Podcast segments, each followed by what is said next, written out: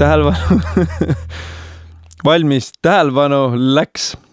tere. eriti valjult praegu. okei. tere tulemast kuulama Seven Blaze'i podcasti järjenumbriga viisteist. täna meil on teemaks siis suurettevõtted sotsiaalmeedias. külas on meil Kairi Killing Sportlandist ja Marit Liik, Elisa sotsiaalmeedia suhtekorraldusspetsialist. tervitused. tere. tere. et ma enne kui nüüd teemasse lendame, et siis ma küsingi teie taustast ka alustuseks, et äh, kuidas teie alustasite oma sotsiaalmeedia siis suhtekorralduse karjääri?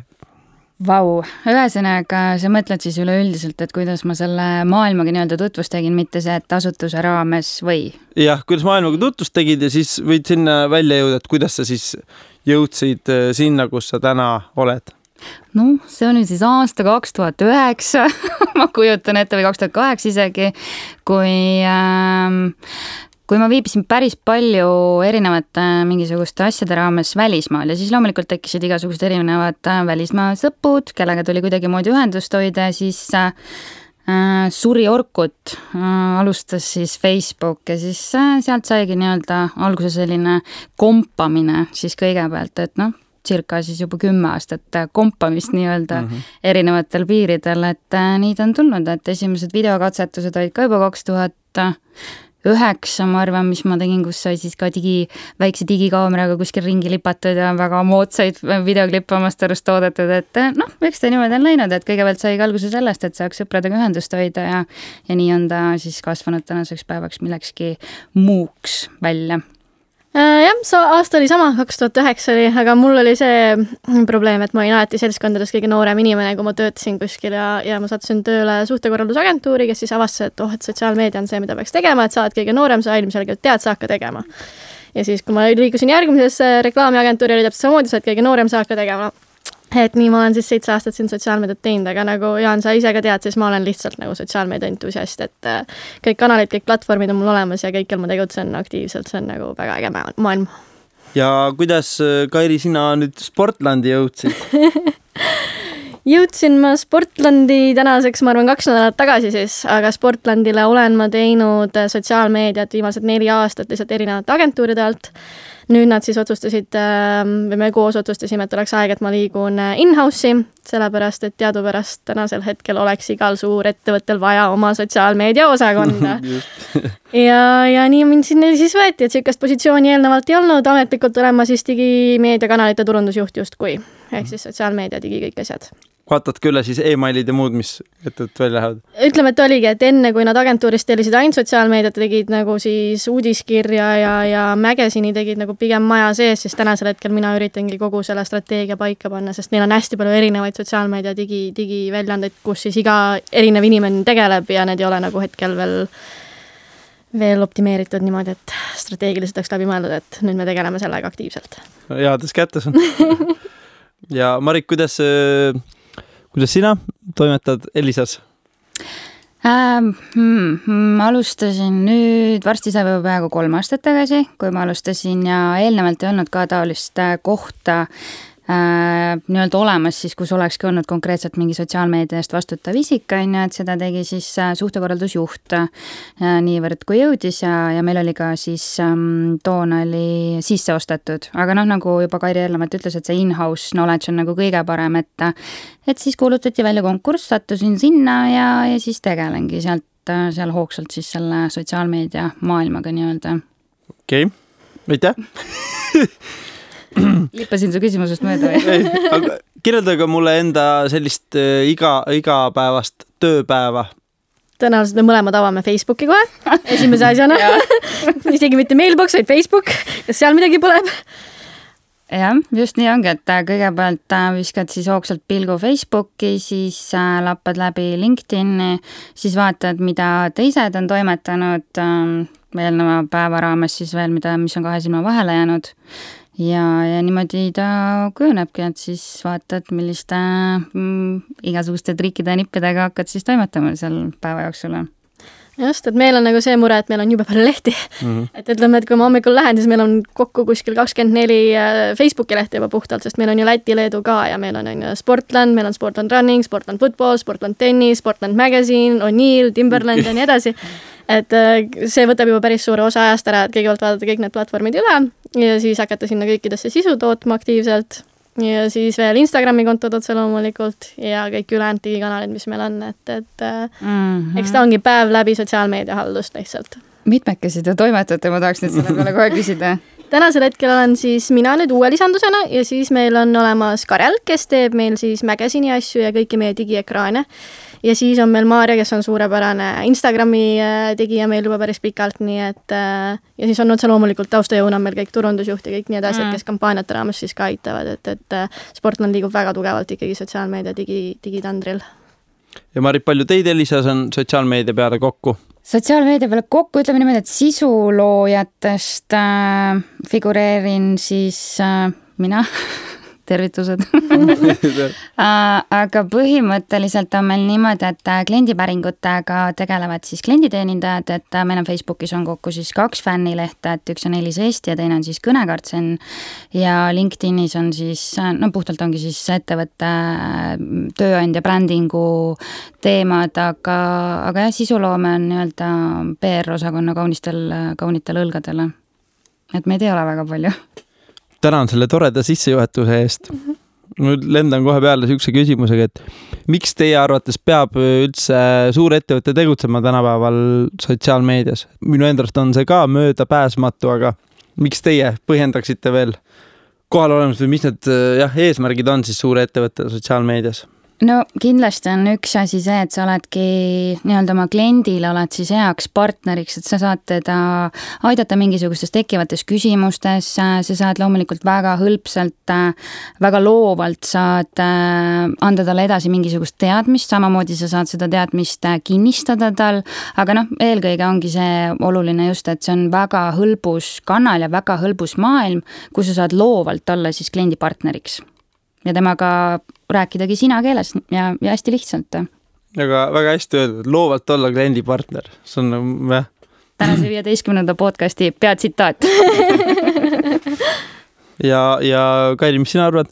no ilmselgelt selles mõttes, et sa pead olema seal, kus inimesed on ja kõik on meil sotsiaalmeedias, et seal ei ole väga-väga valikut, et kui sa tahad nendega rääkida, nendega suhelda, parandada oma teenuseid läbi nende tagasiside ja samas anda nagu oma sõnumeid edasi, siis see on ilmselge, et sa oled sotsiaalmeedias ja olgem ausad, see on nagu nii palju kiirem ja vahetum viis kliendiga suhelda kui ükstapuha mis teine meedium seda on nii kiir-, nagu kerge mõõta ja näha kohe tulemusi, et kui sa paiskad kas või mingi turundussõnumi õhku, siis sa saad kohe aru, kas see läheb inimestele korda või mitte, versus see, kui sa paned selle kuhugi laudtoori, on ju, ja sul pole õrna aimugi, kas kedagi üldse nagu huvitas või kas keegi nägi, on ju, et et sealt sa saad ikkagi vahetut tagasisidet kohe kõigele, millest sa teed mm. -hmm. just see vahetu emotsioon ongi kõige olulisem ja just see ka, et sa saad äh, väga kiirelt tagasisidet, nagu Kairi ütles mind huvitaks niisugune asi, et palju teie juhtkond sotsiaalmeedia vastu huvi tunneb või käib vahepeal küsimus või uurimas või ütleb, et ma nägin seda, et küsib mingeid asju, et tead, ma arvan, et äh, ega täna on ju iga kolmas inimene ikkagi põhimõtteliselt Facebookis või mis iganes äh, meediumis väga aktiivne, olgu see Instagram või Snapchat või mis,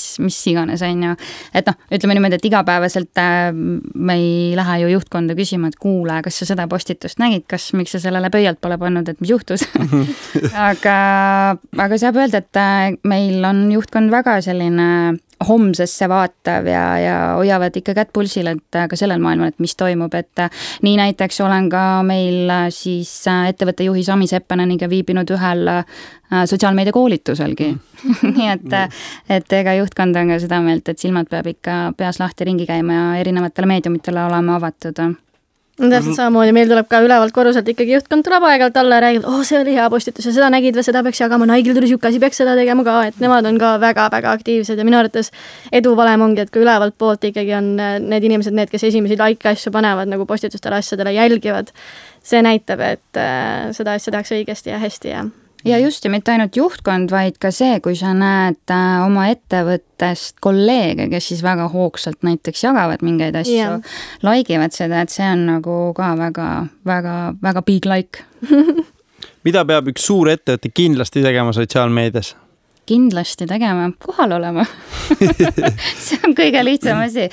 ja ma arvan, et peab olema siis olemas ka see oskus, et äh, social listening skill, et sa saad aru, et nagu mis siis parasjagu kõnetab kuskil mingis erinevas meediumis, et et see ongi nagu põhiline, ma arvan. võib, võib-olla kirjeldagi lahti see kohal olemine sotsiaalmeedias, et äh, kas kontost ju ei piisa, eks et aga mõtesta seal natukene lahti, et kohal oleks sotsiaalmeedias. kontost ei piisa jah, et noh, et kui sa teed mingi Twitteri ja see lihtsalt äh, seisab sul, ripub sul seal kaks aastat tühjana, siis võib-olla jõulude aeg paned sinna happy Christmas või happy holidays, siis see ei ole nagu päris see, et, et kui sa ikkagi oled otsustanud valida endale ükskõik missuguse sotsiaalmeediumi, siis äh, siis sa ikkagi pead seal noh, selles mõttes kohal olema, et sa peadki vaatama, et mis on see sinu sihtgrupp, mis, mida, mis sõnumid kõnetavad seda sihtgruppi. Fun'i kindlasti lisama sinna, sest et ega kui me mõtleme iseendi peale kui tavakasutajad, siis ega kui sa oma newsfeed'i lappad, sa lähed suht kiiresti üle mingisugustelt igavatelt postitustel, et toidupildid ei ole kindlasti enam päris need, mis kutsuksid nagu like ima või mis iganes, igal juhul see kohalolek tähendabki noh, minu minu jaoks eelkõige seda, et sa oled äh,, oled selles suhtes osa, olemas, et sa, et sa annad mingisugust uut informatsiooni, sa annad seda lustlikul moel edasi, sa oled lihtsalt ja sa kuuladki aktiivselt, mida siis inimesed seal sinu valitud kanalis teevad, et äh, kui mingi asi ei tööta, siis sa muudad seda ilusasti, kaunisti, et äh, noh, oled olemas selles mõttes, et kõrvad lahti, silmad lahti ja mm -hmm. vaatad, kuidas asjad liiguvad no just see, et sa regulaarselt toodad sisu aktiivselt ja see ei ole nii, et kui inimene sulle kirjutab kuhugile seina peale, et sa kuu aja pärast vastad, on ju, et, mm. et nagu niisugust nalja ei ole, et, et on ikkagi, sa reageerid kõigele kahekümne nelja tunni jooksul vähemasti, on ju yeah., ja regulaarselt pidevalt toodad sisu. et see ongi, kohalolek on sisu tootmine põhimõtteliselt. jaa, absoluutselt nõus ja mitte lihtsalt sisu, vaid kvaliteetset sisu, head sisu. kvantiteet ei tööta et pole mõt... see oli iseenesestmõistetav, ma loodan, et kõik okei, ähm, millega suurettevõtted sotsiaalmeedias kõige rohkem patustavad? Mina... ehk siis teisisõnu, et mis, et mis vigu sotsiaalmeedias korporatsioonid tavaliselt teevad mm? -hmm mina ütleksin selle koha pealt, et pahatihti ei viida ennast kurssi sellega, et äh, mille jaoks see kanal mõeldud on ja mida tegelikult inimesed seal kanalis teevad, et mindakse forsseeritult peale mingi omasuguse niisuguse reklaami müügisõnumiga, arvestamata seda, et mille jaoks see platvorm tegelikult loodud on, et see on nagu üks asi, mis minu arvates nagu Eestis pahatihti tehakse, et ei süveneta. et ongi, et äh, kui me räägime näiteks siis äh, Facebookis, siis ongi see minu meelest pisikene error, et kui sa teed tohutult hinnakommunikatsiooni, et sul on, lähed mõne ettevõtte timeline'ile ja sa näed seal ainult, et täna null hinda, homme kakskümmend viis, võta nüüd, saad tasuta veel neli asja peale. et see on päris selline, no pehmelt öeldes jälk. et ikkagi tuleks toota huvipakkuvat sisu, et see hinnakommunikatsiooni tohutu ülevõimendamine, et see on see, kust minnakse väga libedale teele. ma tooks võib-olla kokku, et äh, ka niisuguse äh, tähelepaneku, et mida ettevõtted siis minu arust valesti on kampaaniapõhine lähenemine. mõeldakse, teeme nüüd midagi sotsiaalmeedias, tehakse mingi suur pauk ära ja peale seda jääb nagu noh no see on see regulaarne sisu tootmine, et kui sa seda ei plaani teha, siis sul ei ole nagu mõtet pigem nagu investeeri mingisse reklaami Facebookis, kui sa plaanid nagu kampaaniat teha, aga mitte pärast sisu toota, siis mm -hmm. nagu just nõus. küsin niimoodi omakasvupüüdlikult, mis sotsiaalmeediakanalit te soovitaksite finantsasutusele, kes kavatseb just sotsiaalmeediasse siseneda? Hmm,? siis ma soovitaksin kindlasti LinkedIn'i ja sobiks väga hästi ka Twitter mm. -hmm. sest see on, sisult oleks ta kindlasti. blogid kindlasti. kas teil on ka blogid muidu või? meie ei pea blogi. no ütleme, et Sportland Magazine on küll rohkem kui blogi, aga, aga noh, et see on ikkagi nagu blogi ülesehitusega mm. -hmm. miks sellisel blogi pole äh, tead äh, mm,? mõneti on küsimus ressursis, et kuna meid on äh, päris vähe inimesi, kes sellega tegelevad, siis äh, noh, üle põlve ei ole mõtet teha, et pigem on ikkagi mõistlik see, et kui sa oma olemasoleva ressursi siis paigutad nii, et see ikkagi loob kvaliteetset sisu ja see toob ikkagi, lisab äh, ettevõttele väärtust, et et me pigem tegutseme nii, et kuna, kuna seda ressurssi ei ole, siis äh, ei tahaks kvantiteediga tegeleda. aga kui ressurssi oleks, siis neil oleks. just kui, kui keegi kuuleb sealt juhtkonnast, et siis vihje teile just mm,. mis oleks kolm asja, mida kindlasti ei tohi teha suurettevõtte sotsiaalmeedias? noh, pisut veider oleks ju, kui hakataks äh, postitama, ma ei tea, nude picture eid, võib-olla see nagu päris hästi ei töötaks, aga kui oleks samas modelliagentuur, why not, on ju ähm, tead, ma arvan, et see sõltub ikkagi sellest, et äh, missuguses, missugusel palliplatsil mängitakse. et, et sealt tuleb ka see, et mida siis vältida ja, ja mida kindlasti teha mm. -hmm no ütleme, et selles mõttes turvaline on ikkagi hoida eemale ennast igasugustest äh, poliitikateemadest, et võtta mingisuguseid seisukohti ja nii edasi, otse loomulikult vulgaarsed väljendid, ähm, ebapädev keeletoimetus, nii edasi mm, -hmm. et äh, kõik need asjad on nagu elementaarsed, et mida sa nagu oma ettevõtte kuvand, see on su ettevõtte kuvand, on ju, et see on juba nii elementaarne, et see kohe ei turgatagi ja, aga et... labane kirjastiil on kindlasti see, mida tuleks vältida ja üleüldse kirjavigadega kirjutamine on ka natukese kurb noh, arusaadav, et mõnikord läheb mõni täht kuskile vahetusse, kui sa mm -hmm. kogu aeg sisu toodad, on ju, aga et ei ole nagu püsivalt väga kohutav keel mm. -hmm ja ei avalda arvamust mingite pagulaste teemal näiteks ja nii edasi, et see nagu mõne ettevõtte puhul oled näinud, et on proovitud kaasa rääkida ja see on väga-väga halvasti lõppenud mm. -hmm. ja, ja kindlasti on, noh, kui me vaatame üleüldse mingisuguseid äh, study case'e maailmas, siis on, äh, on väga libedale teele mindud ka sellega, et kui näiteks lennukompanii on pannud endale Twitterisse pildi, siis äh, lennuõnnetusse sattunud lennukist ja siis pannud äh, juurde kirja, et äh, meiega lennates nii ei juhtu, et siis mm -hmm. taolisi asju ei tohiks ka teha. päris karm jah. see on väga karm jah mul ei tule antud hetkel selle lennukompanii nimi meelde, aga see. ärme isegi, ärme isegi tõstata seda teemat. ei olnud Eestis, ei olnud Eestis mingi hetk ma mäletan, meil oli isegi ühes podcast'is juttu sellest oli, et Saku näiteks sidus enda konto ära Vello nelikümmend kahega mm. -hmm. et, et kas noh, kas teie teeksite enda Sportlandile näiteks? no selles mõttes, et nad ei sidunud ära, vaid seal oli Vello üle võtnud ja see ülevõtmine põhines sellel, on ju, et mm. nii-öelda fännid või jälgijad nagu avaldasid arvamust, et võiks seda teha, on ju. Mhm.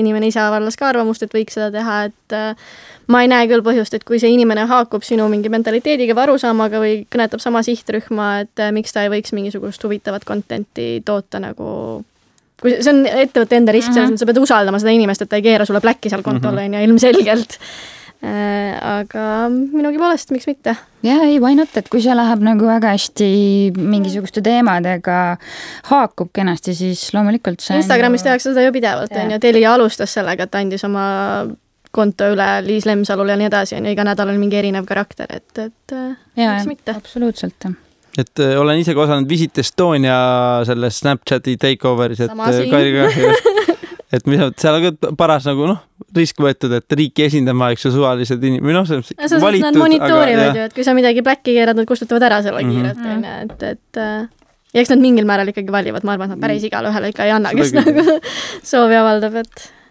et riiki saab ju ka võtta kui ühe suurettevõttena, keda turundada, et. vastab tõele. absoluutselt, jah. olen alati mõelnud, et Eestis võiks olla ka sotsiaalmeediaministeerium no aga tulevikumuusika, ilmselt äh, ühel hetkel ongi meil see suur vend olemas, kes õlale raputab et ma isegi ma olen ka siukse domeeni registreerinud, et igaks juhuks. no näed ettemõtlevalt väga hea nüüd ähm, võib-olla siis sihuke kriisi kriisilahenduse poole pealt, et ma, mul tuleb meelde niisugune kahe-kolme aasta tagune juhtum, kus Elionil siis ta enam ei ole, et oli vist üle-eestiline siis katkestus.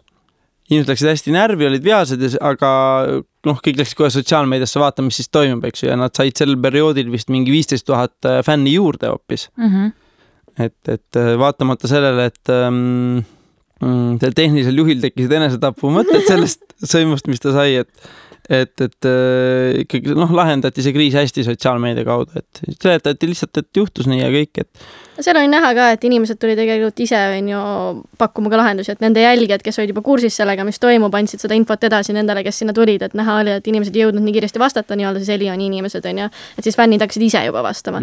seda on tegelikult pahatihti nähagi, et kui sa oled suutnud ikkagi nagu sotsiaalmeedias endale lojaalse jälgijaskonna tekitada ettevõttele, siis nad aitavad sind alati nagu, et mõnikord näiteks, kui sa vaatad kas või Samsungi puhul on mingisugune küsimus tulnud, on ju, siis on inimene jõudnud enne vastata, kui ettevõte on jõudnud vastata, on ju, kes on lihtsalt juba nii lojaalne fänn, et ta jälgib nagunii kogu aeg Samsungi lehte näiteks. et see on ka sotsiaalmeedia võlu tegelikult mm, -hmm. et sa teed mhm. endale ikkagi brändi advokaadid, kes nagu aitavad sul äh, seal maal eksisteerida. ja mõnigi, mis selle väärtus on, hindamatu hindamatu. just tasuta tööjõud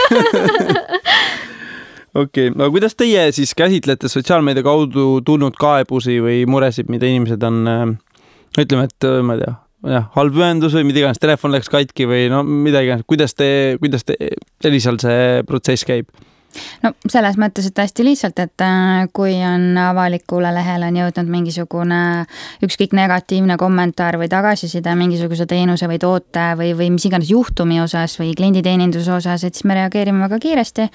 Äh, me kunagi ei kustuta ühtegi negatiivset kommentaari ära, vastasel juhul, kui see muidugi ei sisalda mingisugust roppust. Mm. et siis loomulikult see, me anname kliendile eelnevalt märku, et mul on niisugune hästi pikk Eesti roppude sõnade list, kui te tahate oma sinna Profanity filtrisse lisada. ja ma olen ka, kui ma olen vaadanud nüüd äh, just eile heitsin pilgu siis peale sinna sellele sektsioonile, et äh, mis on siis blokeeritud sõnad, on ju mm. -hmm siis ma mõtlesin, et täitsa nagu voorimees juba ise sellised igasugused imekaunid sõba, sõnad on seal juba.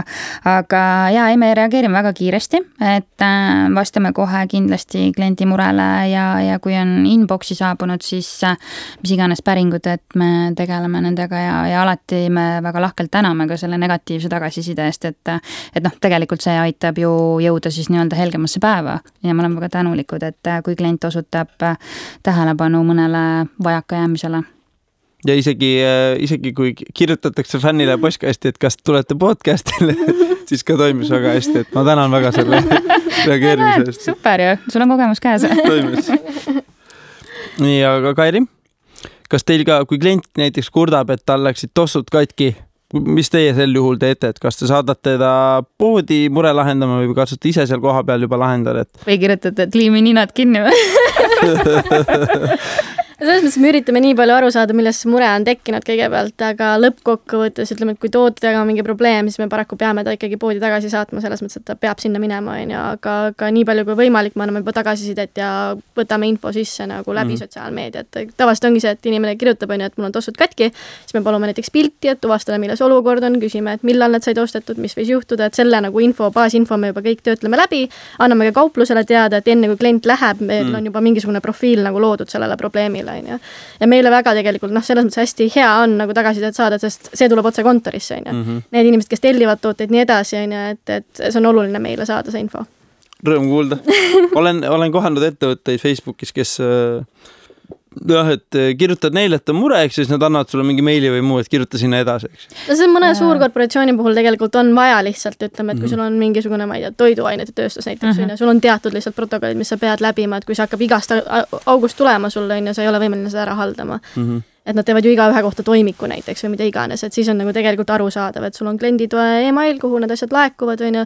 loomulikult tore oleks, kui üks hetk oleks see kõik automatiseeritud ja ikkagi mingisuguste bot idega lahendatud, näiteks Facebooki Messengeri puhul kindlasti, aga, aga tänasel hetkel me jah, paraku toimetame kõik nii mm. -hmm. jah, kui, kui palju teil on hetkel lehel fänne? Äh, Elisa Eesti fännilehel on praegu circa kuuskümmend neli tuhat ja meie kõnekaart Zenil on selline neliteist tuhat kopikatega.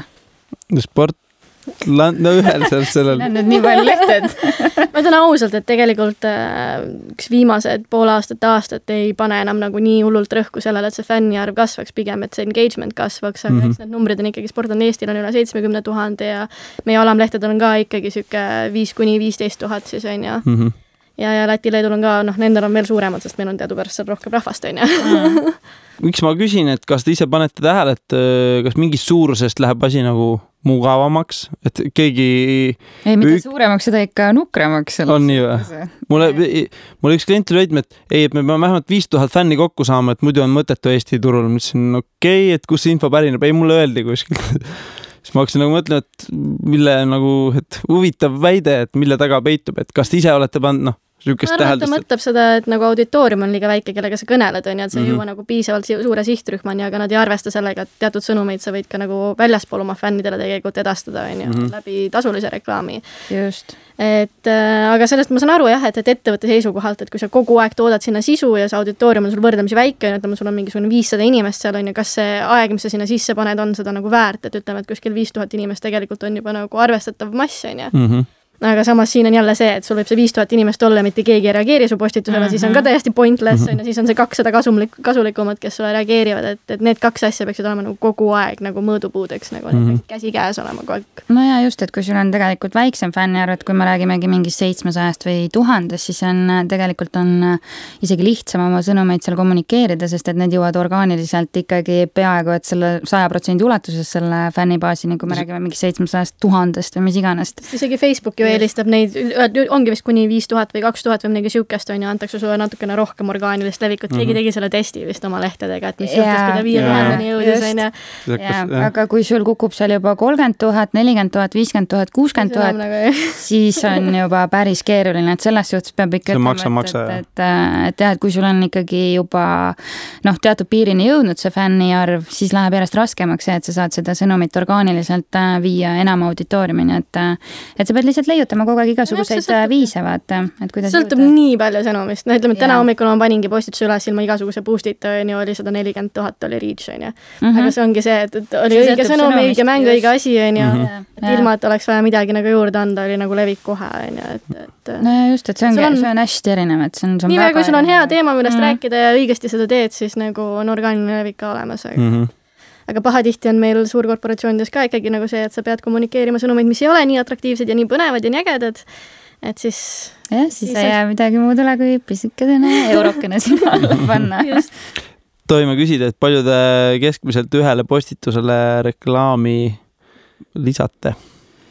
Ma arvan, et niimoodi on raske öelda, et kui palju ühele postitusele selles mõttes, et äh, võib-olla kuu lõikes on äh, võib-olla mingi kaks-kolm sõnumit ainult, millele paned selle boost'i alla, et äh, ja noh, me ei räägi siin ka ilmatuma suurtest summadest, et pigem on nagu see, et sa pead oma sihtgruppi oskama hästi sõnastada ja limiteerida seal, et siis sa saad selle, kui sa oled pisikese rahakese sinna alla pannud, siis ta juba levib ka orgaaniliselt jällegi paremini edasi, et, et see sõltub, et mm. -hmm. need summad ei ole nagu noh, ma ei, ma ei oska ka kindlasti niimoodi, ma ei ütlegi sulle tegelikult oleme poliitiliselt korrektsed, üldse ei ütle nagu.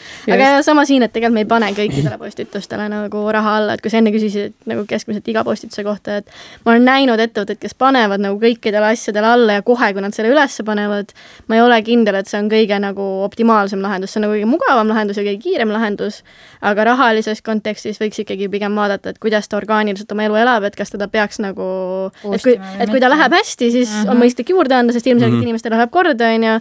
kui ta läheb halvasti, siis mõelda, kas see on ikkagi see sõnum, mida sul on vaja nii hullult kommunikeerida mm, -hmm. Mhm. et äkki sa oled ise midagi seal nagu natukene tuksi keeranud, kui see nagu ei, ei lenda, on ju. Et selles mõttes ikkagi vaadata, kuidas see postitus ise elab, enne kui sa hakkad teda nagu meeletult reklaamirahaga kuhugile tampima, on ju. jah, nõus. et öeldakse, et put your money where your mouth is. et kui juba toimib, siis lükka raha juurde, eks ju, et no just. ma ise teen mõnikord, või kas see laiskusest või kiirusest mõnikord tingituna, et, et äh, postitus laivi, ma panen alguses selle boost nupuga panen mm. -hmm. midagi lihtsalt mm -hmm. nagu ära. Noh, kasvõi fans of friends fans, et ta saaks mingi siukse nagu jalaga tagumiku sa kiirenduse ei ole peale. täheldanud, et sa saad tänu sellele vähem orgaanilist ulatust Äh, olen küll jah, et selles mõttes peab see on nagu jah, päris nigel koht, kuhu kohe vajutama. aga ma olen pärast nagu ja siis pärast, kui mul on aega, ma teen nagu siukseid peen, peeneid reklaame ka, et panen kodulehe külastajatele ja noh, siis juba filtreerin nagu rohkem, et mm. -hmm. Küsimus on lihtsalt, kas sul on mõtet nagu panna, isegi kui see on nagu kaks-kolm eurot, mis sa paned sinna Mhm. mm -hmm. boost'ina alguses on ju, et kas seda on nagu mõtet teha nagu Mhm. mm. -hmm. et kui ta pigem pärsib sul natukene orgaanilist levikut, äkki lasta tal, kui see ei ole nagu ajakriitiline asi mm, -hmm. siis lasta tal natukene aega olla ja Jaa. siis vaadata, et kui sul on aega neid reklaame asju teha, et, et äh, noh, võib viimasel ajal on jah, me võib-olla paneme liiga palju asjalikku sisu, mida tahaks, et leviks rohkem, et noh, blogid või, või sama podcast, eks ju, et siis ikka noh, et selle engagement'it võib-olla ei saa, et inimesed lähevad kohe kuulama, eks et siis peaks võib-olla mingi no aga mängu enga- sinna- klikitakse ikka ja see on klikk ka engagement, aga noh, engagement. kommenteid, share'e nii palju ei tule, et no aga Facebook ju arvutab ikkagi nagu, klikk on tema jaoks engagement, nii et ei ole vahet. Mm -hmm. või no noh kuigi ütleme, et talle ei meeldi, kui sa välja lähed, on ju, tema keskkonnast, aga ikkagi. mm -hmm. või siis vana hea Seymouriga saab ka natuke peegeldada engagement'it juurde, et okei okay. kui palju on väärt üks like? kelle like, kas need fänni mingid haid, kes käivad, like ivad kõike, mis on kuskil või? keegi küsiks teie, teie käest, mis on ühe fänni hind Eestis? Vau.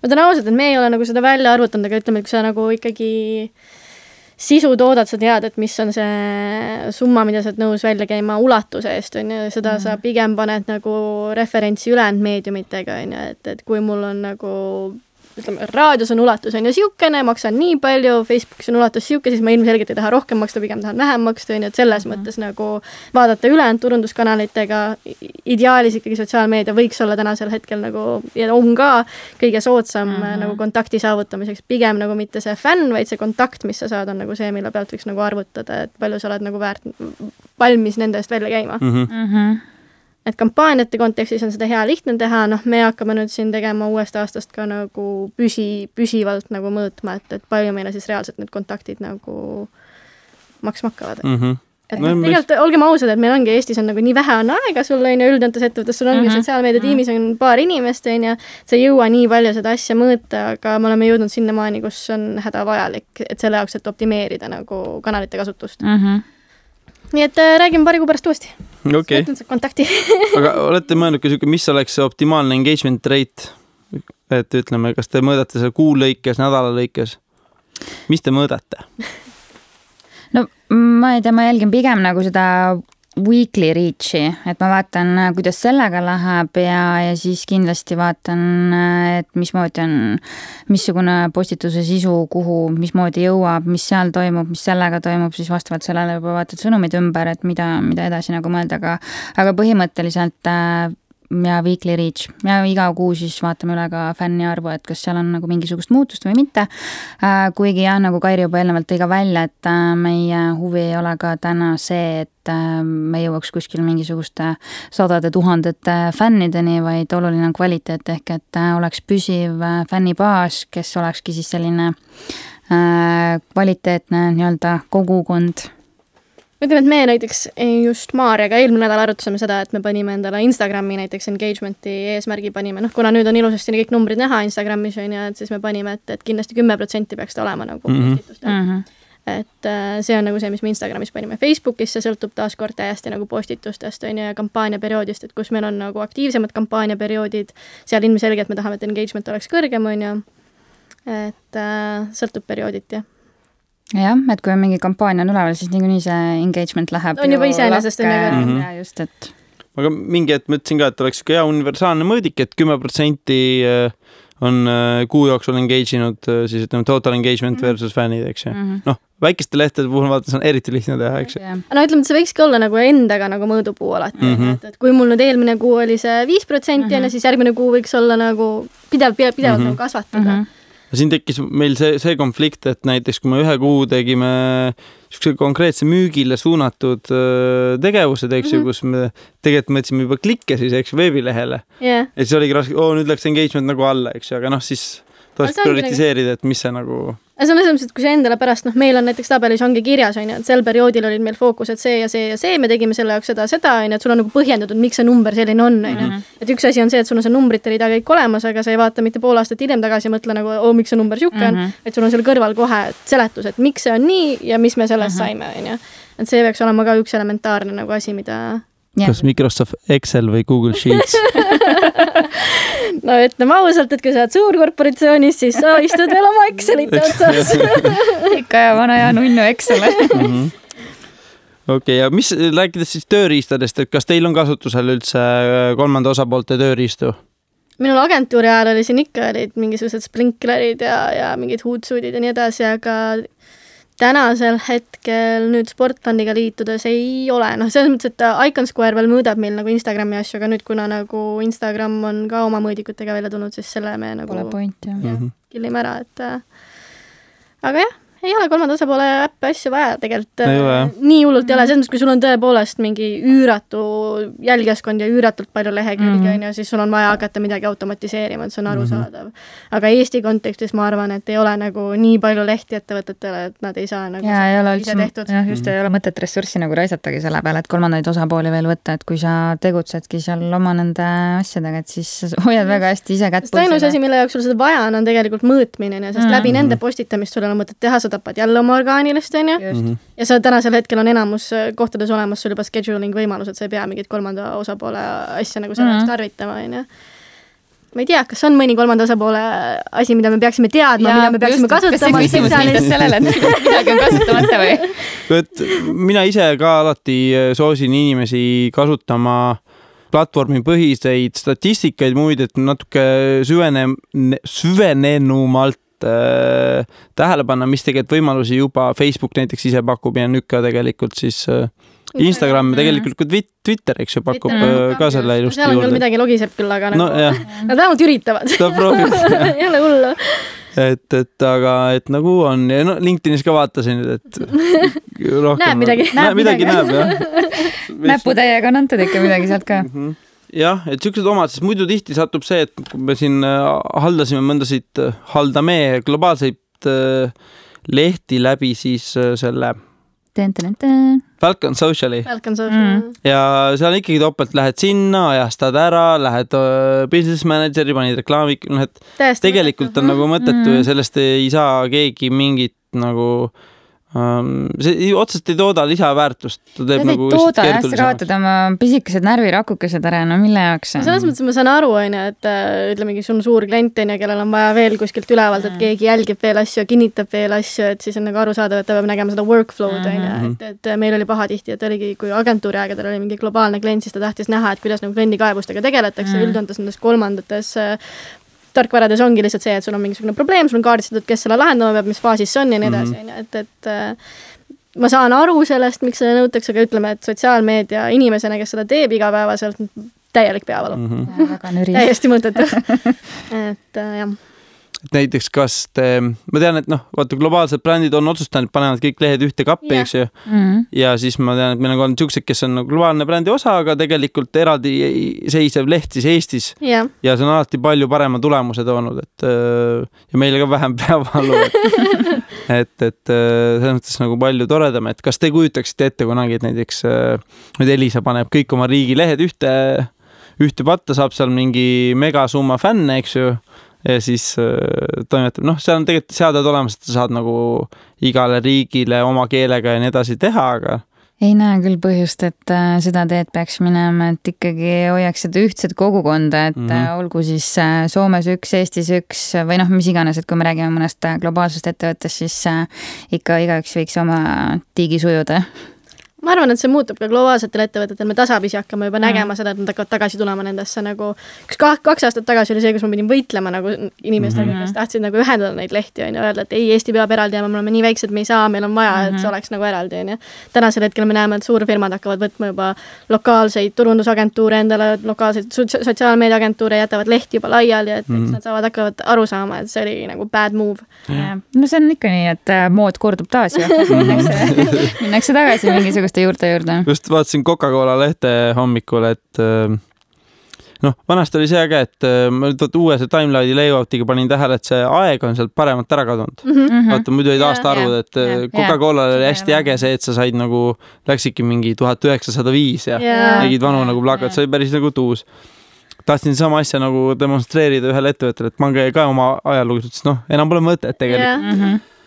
Ja aga siis sattusingi kõik need tab'id ja no mustmiljon erinevat asja ja engagement, neil oli vist, ma ei mäleta, mis peast, no absurdne määr äh, neid fänne ka, aga tegelikult engagement olematu jaa, Miljon kuule, see oli täärib- mingi noh. üheksakümmend üheksa miljonit vist, midagi Jah. taolist. ja lihtsalt nagu no, lamp, eks ju. Eestil ei ole sellest kasu, kui sa oled USA muidu yeah, vup-vup on ju, aga Eesti. noh, ja oma viiesaja neljakümne tuhande Facebooki kasutajaga. jaa, ongi. ja siis tuleb ka, et venekeelsed Jaa. sihtlased ka. Well done. mis kanaleid üldse Elisa kasutab praegu? Mis kanaleid te, teil on Facebook, Mhm, meil on Facebook ja meil on äh, LinkedIn. LinkedIn? Instasse pole veel läinud. Instas äh, me lihtsalt dubleerime Facebooki erinevaid mm. sõnumeid, et kasutame aa, ikkagi on konto olemas? konto on olemas, noh, selles suhtes jaa. aga, aga konkreetselt äh, niimoodi ei, ei instata, et pigem dubleerime Facebooki erinevaid äh, nupukesi sinna siis. arvate, et see on, on mõistlik? No nagu ma ennem ütlesin, et kui ei ole võimalust okay, okay. noh, kvaliteeti ikkagi tagada, et noh, seda kanalit tuleks nagu ikkagi päris funilt teha, igast erinevaid pilte, mis iganes videopostitusi ja kõike muud sellist asja. aga kuna rahvast ei ole nii piisavalt palju, siis me ei tee seda mm -hmm. ja, aga meil on olemas Soome Elisa, kes väga hästi toimib seal, et kontserniüleselt on siis ikkagi olemas Pinterest, me räägime kõikidest erinevatest moodsatest meediumitest mõttest, et äh, aga Eesti poole peal meil on lihtsalt, äh, hoiamegi niisugust äh, noh, optimaalset piiri. kas te Snapchati peale ei ole mõelnud? meie juba oleme Sportlaniga Snapchatis. aa, okei okay. kuna meie sihtrühm on alates kolmteist, siis ilmselgelt see on see koht, kus olla, et me oleme nüüd äh, kahel korral oleme teinud seal midagi ja tänasel hetkel meil on ikkagi juba seal, selles mõttes see engagement on utoopiline, et kui meil on seal, sa pead küll kõiki asju käsitsi tänasel hetkel mm -hmm. võtma, aga ütleme, et kui sul on mingisugune seitsesada jälgijat, siis ütleme, viissada inimest teeb screenshot'i, on ju. Mhm. et kui sa niisugust engagement'it sa nagu Facebookis, Instagramis naljalt enam tänasel päeval mm -hmm. ei leia, on ju, et, mhm. et selles mõttes on Snapchat ikkagi puhas kuld, et yeah. kui su sihtrühm on kolmteist kuni kaheksateist, siis äh, platvorm kindlasti, kus olla kuidas te ise tagate seda, et äh, need postitused, mis te teete, mm, tagavad siis ütleme korporatiivsetele nõuetele, eeskirjadele ja, ja, ja ütleme, et et juhatuse poolt on okei okay ja turundusjuhi poolt on okei okay ja, ja samas läheksid korda ka siis ütleme tavalisele inimesele. Kes on tavaline inimene? Juhatuses on ka tavalised inimesed. No,. turundusjuht on ka tavaline inimene, kaks kätt, kaks jalga. Okei. okay no et, et kuidas te nagu optimeerite seda, et oo, nüüd on kiirelt vaja idee, et kas te peate üle kinnitama ka mõnikord või? Peab alati äh, kujundaja üle käima või kuidas see? meil päris seda ei ole, et ikkagi üsna vabad käed on, et on, teadupoolest on meil kindlasti välja kujunenud mingi kindel stiil tõenäoliselt, mida me kasutame, on ju. aga seda, et nüüd kindlasti peaks minema juhatuse uksele koputama, et kuulge, palun, kas see on nüüd okei okay?, et sellist asja ei ole, et äh, väga usaldatakse ja põhimõtteliselt on ikka täitsa vabad käed no loomulikult me räägime ikkagi nagu selle konkreetse ettevõtte raames ja, ja, ja selles suhtes, et mis on selle ettevõtte strateegia siis äh, turul ja, ja, ja kõik see eetika ja kõik muu sinna kaunis juurde, et, et selles suhtes ma arvan ka, et see on pigem nagu see, et sa oled võtnud, palganud endale spetsialisti, kes saab aru, mis sotsiaalmeedia on, mis on suhtekorraldus, on kursis sinu mm -hmm. ettevõtte traditsiooniliste nagu kommunikatsioonimudelitega ja siis sa lased tal lihtsalt teha seda. tänane jututeema on meil läinud eriti ruttu, eriti lõbusalt ja ma tahaks teid väga tänada, meie kallid külalised. aitäh, Kairi Killing, aitäh, Marit Liik. aitäh ka meie kallitele kuulajatele, kes meie saate lõpuni jaksasid kuulata. Te kuulasite Söönpleisi taskuhäälingut number viisteist. heli eest hoolitses Hendrik Veeäär Lakeside Soundist. kindlasti kuulake ka meie eelmisi episoode kas meie kodulehelt sevenplace.com, iTunesi vahendusel või otse SoundCloudist või Youtube'ist kasutaja nimega Seven Blaze Social. peatse kuulmiseni ja olge sotsiaalsed